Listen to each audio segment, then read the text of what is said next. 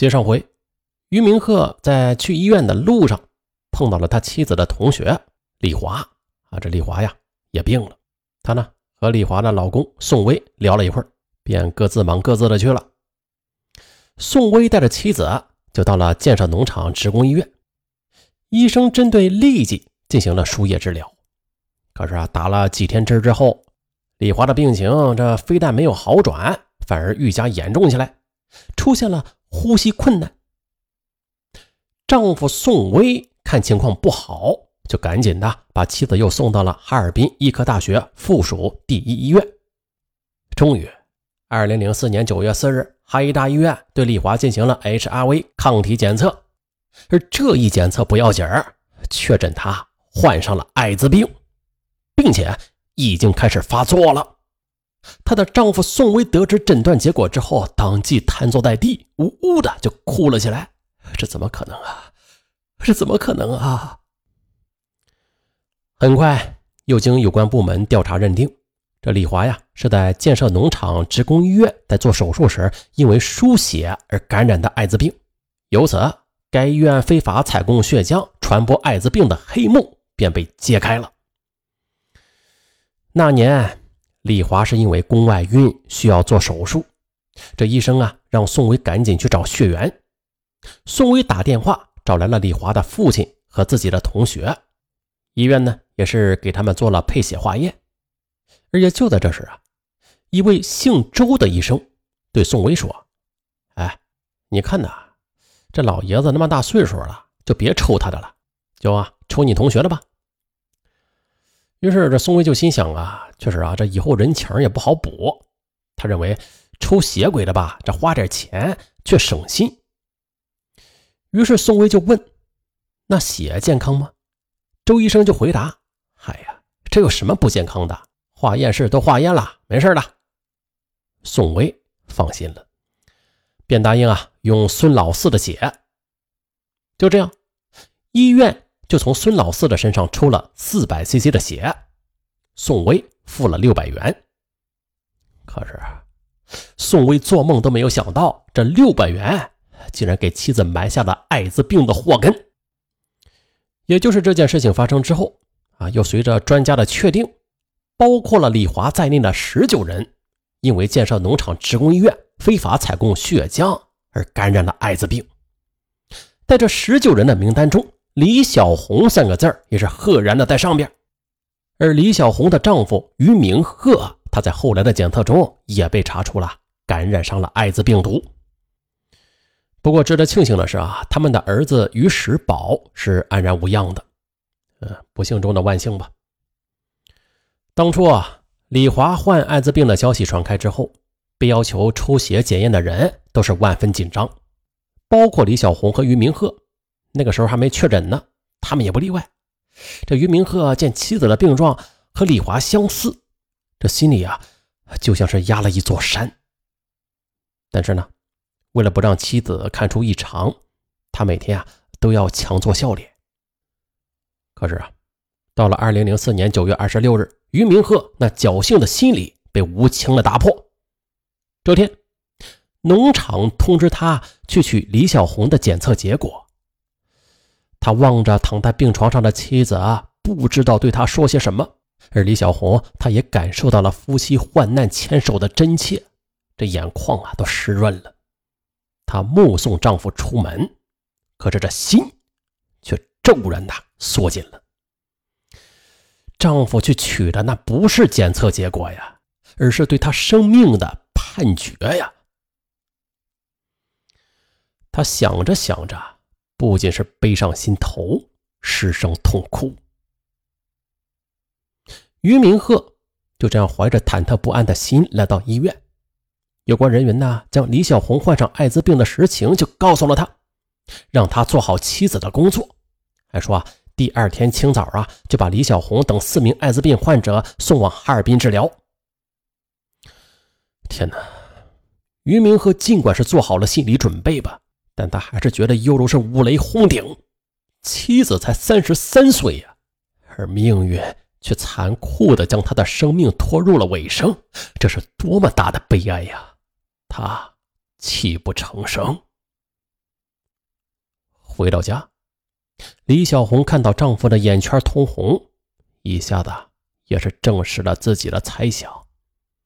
她挣扎着想要坐下来，玉明鹤却制止了她：“我帮你准备一下吧，明天我送你去哈尔滨。”说完，夫妻俩抱头痛哭。第二天早上四时，李小红离开家。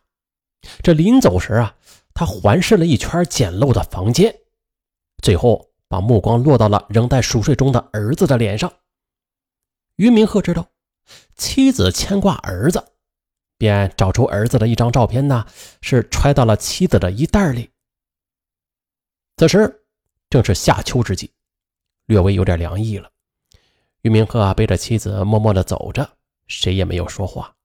忽然。他就感到这脖颈处有一阵冰凉，他知道那是妻子的眼泪。他的心里又泛起了一阵阵的酸楚。李小红呢？他被送到农垦总医院时，已经是生命垂危了。医院使用了大量的特效药，才使得病情啊得到了控制。也就在不久之后，于明鹤和农场另外十四名艾滋病患者呀，一道。被送到了农垦总医院。这夫妻俩在这种特殊的地方相见，双方都是悲痛万分。终于呢，二零零五年八月四日，病情得到有效控制的李小红和于明鹤等十八个患者，其中啊，李小红的同学李华已经去世了。剩下的这十八个患者回到各自的家，回到家。周围人的眼光全变了。这以前开机动三轮车时，遇到熟人坐车呀，这于明鹤从来都不收钱。若是左邻右舍这谁家有事儿，他也是跑前跑后的去帮忙。可现在，所有的朋友都不和他来往了。一次啊，于明鹤得知朋友的儿子结婚。便省吃俭用攒下了一百元，打算呢去送给朋友。可是到了朋友家的，他把这钱放到桌子上，也不多说话，转身就要往回走时，那个朋友却将一个塑料袋套在手上，小心翼翼的将钱拿了起来，连同塑料袋一起又塞回了他的口袋里，并且还说：“哎，你家生活困难呐。”我是不忍心要你的礼钱的。这朋友虽然是这样说吧，但这于明鹤呀，已经从朋友的动作和眼神中看出了朋友对他的那是恐惧呀，那不是同情。那一刻，于明鹤的心就像是被踩踏的薄冰似的碎了。不过啊，和丈夫比起来，李小红遭遇到的歧视是更令人心寒的。一天，李小红拿着两件毛衣来到一家干洗店，恰巧这时又有两个妇女走进店来，她们手上也拿着要干洗的衣服。哎，这两个女士见店主要收李小红的衣服，便毫不客气地说：“你不能给她洗，你别把我们感染上。”这店主一听，急忙把李小红的衣服给扔到地上。并且还让她快拿走啊！说你们这群人就不要再给别人添乱了。李小红听后脸色煞白，捡起衣服，转身低头，默默地走开了。在学校，很多同学啊都知道了于石宝的父母患上了艾滋病，便没有人愿意和他同桌。到了课间休息时，这于石宝也总是一个人待在教室里边，就连老师也很少跟他说话。有一天下课后，一个同学往教室外跑去玩时，不小心呢，把自己的文具盒给碰翻了，这铅笔、橡皮等洒了一地。哎，于石宝见状，便急忙弯下腰，帮那个同学把落在地上的东西都给捡了起来，放到了文具盒里。可谁知，这于石宝啊，他的好心却没有换来好报。那个同学他竟然埋怨于石宝摸了他的东西。回到家中，于石宝便向父母诉说了自己在学校受到的侮辱，还说不想再上学了，哎呦，这不上学哪行啊？可是于明鹤夫妇除了安慰，也是无能为力。可是备受社会歧视的他，何止是于明鹤一家啊？呃，那还有谁呀？咱们下集再说。不要走开，立马回来。